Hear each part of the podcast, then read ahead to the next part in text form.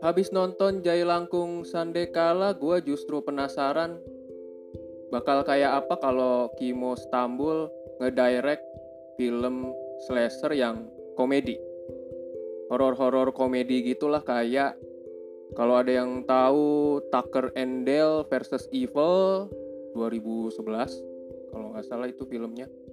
Lalu ada yang sekarang-sekarang sih kayak Ready or Not atau hmm, Happy Death Day, terus The Hunt, terus ada The Tripnya Tommy Wirkola.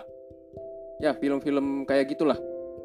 Gue penasaran kayak apa sih Kimo Stambul kalau ngedirect komedi apa slasher komedi beneran gitu soalnya di Jaya Langkung Sandekala ini anjing sekali lucu Halo sobat keripik, balik lagi bersama gue Rangga di podcast Keripik Film yang di episode kali ini gue akan mereview film keduanya Kimo Stambul tahun ini yaitu Jai Langkung Sandekala. Seperti yang kita tahu bersama nih di Indonesia tuh bisa dikatakan kayak kaya akan sumber daya mistik serta keragaman wujud makhluk gaibnya. Dari yang dibungkus kafan hingga yang berambut panjang. Dari yang ukuran tubuhnya sebesar pepohonan sampai yang seukuran anak kecil dan sukanya mencuri uang. Sayangnya untuk urusan film horor, konsep dan temanya seperti kekurangan ide. Hanya berputar-putar di formula yang kurang lebih sama dengan pola yang itu-itu aja. Kebanyakan bakalan bergantung juga sama penampakan setan demi menyeret penonton penonton untuk ikut ketakutan. Dengan opening yang wow, ini nih template sekali opening film-film horor kita nih belakangan. Orang-orang yang pergi ke suatu desa atau pindah ke rumah baru yang visualnya juga kembar, men. Ditampilkan dari atas nih, bers, apa namanya sudut pandang burung yang memperlihatkan dari atas mobil berjalan di landscape jalanan ya tentunya dengan kiri kanan tampak hutan rimba atau pegunungan yang sering nonton film horor lokal pastilah udah sangat mengenal banget nih dengan shot ini nih, shot dari atas mobil jalan gitu kan. Banyak lah. Termasuk juga di Jaya Langkung Sandekala ini.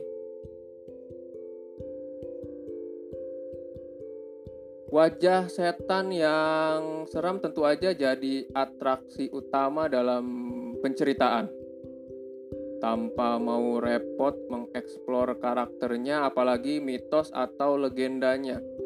Di satu sisi gue seneng-seneng aja sih tiap ada film horor lokal yang mau tayang.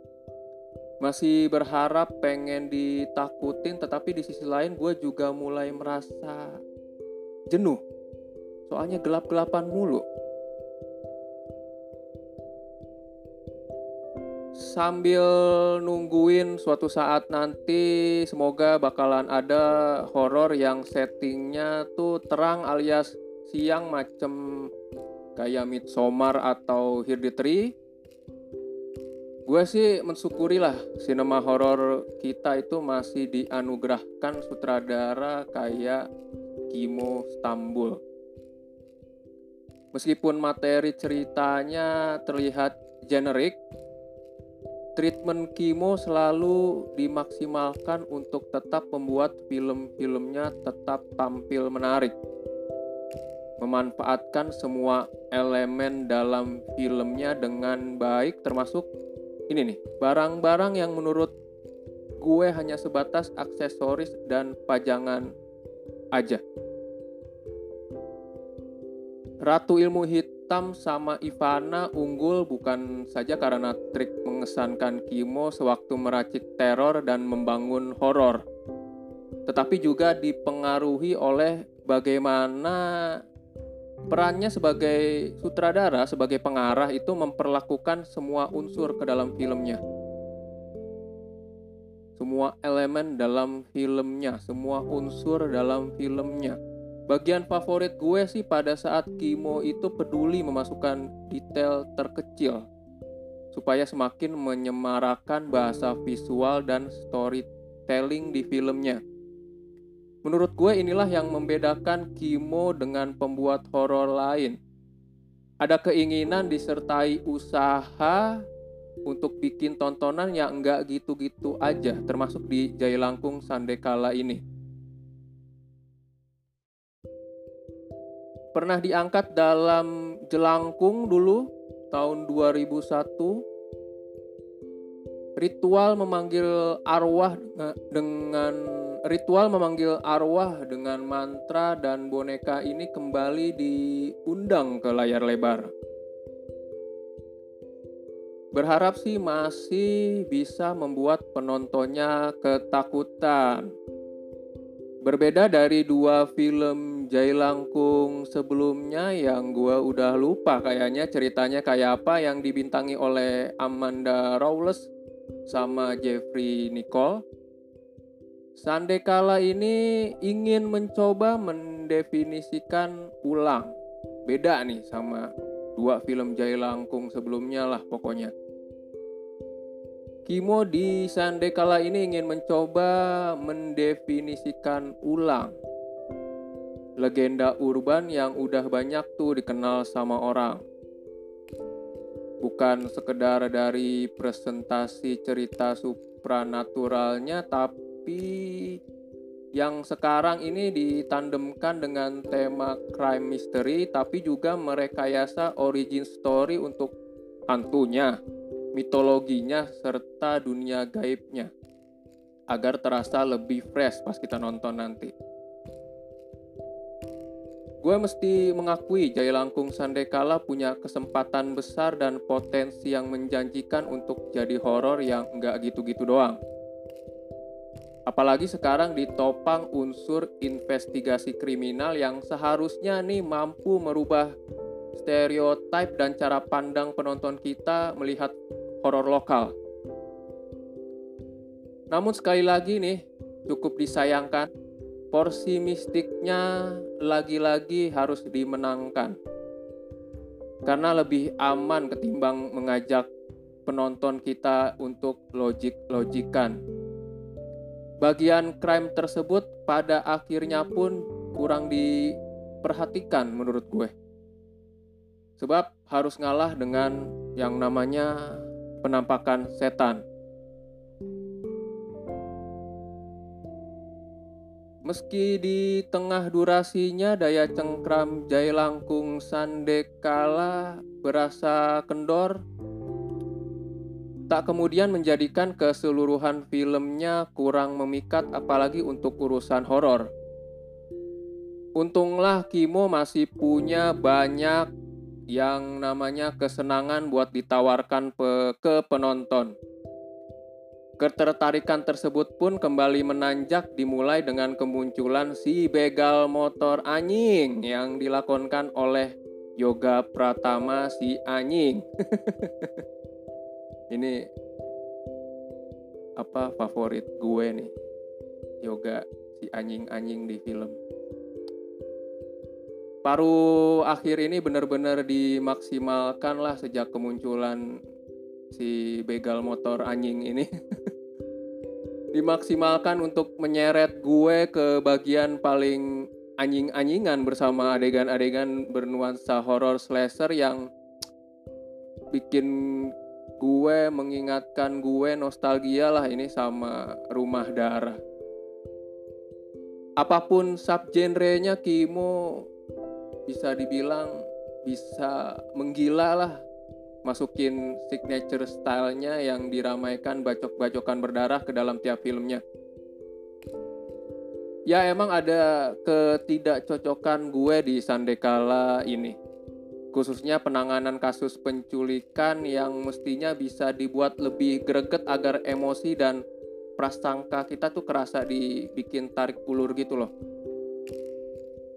Mengecewakan lah saya emang di bagian crime ini. Tapi setidaknya konklusinya Jai Langkung Sandekala masih cukup memuaskan dan ya masih masuklah dalam golongan film horor yang layak ditonton. Si anjing, si anjing. Goblok asli Yoga Pratama. Tapi dia bikin gue kembali kayak terbangun dari tidur. Soalnya pas pertengahan emang harus di, diakui agak-agak membosankan tapi untung endingnya anjing. Dengan segala vibe rumah darah yang nantinya seru banget lah endingnya. Ada apa ya ada vibe hereditary-nya juga sih. Kalau yang nonton nanti pasti tau lah di bagian mana Well, menurut gue ini apa Jai Langkung Sandekala walau ada kekurangan dan sisi yang mengecewakan tetap layak untuk ditonton dan masih bisa dibilang fun alias menyenangkan. Apalagi ada lucu-lucunya tuh pas bagian di dunia gaib Silent Hill pasti anjing-anjing muncul dia ngomong ada anjing anjing. Tapi emang harus gitu sih. Soalnya ini kan settingnya di Jawa Barat ya. Dengan bahasa Sunda mantra mantra manggil Jaya Langkungnya juga nanti pakai bahasa Sunda. Dan gue emang berharap nanti bakal lucu sih. Soalnya orang Sunda itu kalau ngomong apa pun mau marah mau ini pasti nggak harus nggak harus dia mau ngelucu. Marah-marah aja lucu. Gue jadi berharap karena jadi dari awal itu Sandekala itu Sunda tapi serius banget. Gue menunggu ada lucu-lucunya. Nah inilah. Untungnya untungnya Kimo memasukkan detail ini.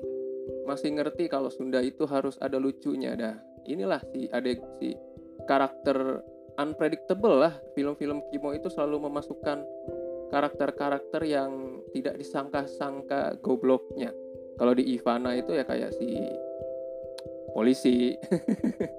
di sini ada begal motor yang ternyata anjing sekali.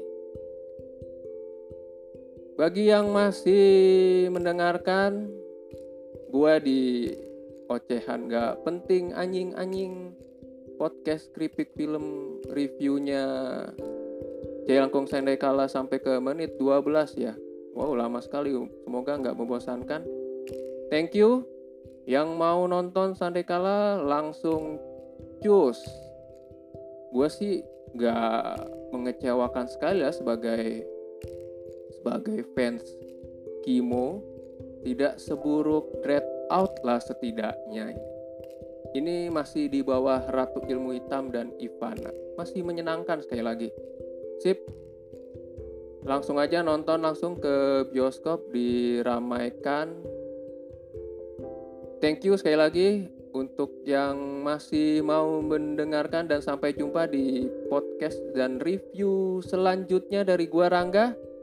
Sekian dan terima kasih. Ciao. Bye bye. Anjing, anjing.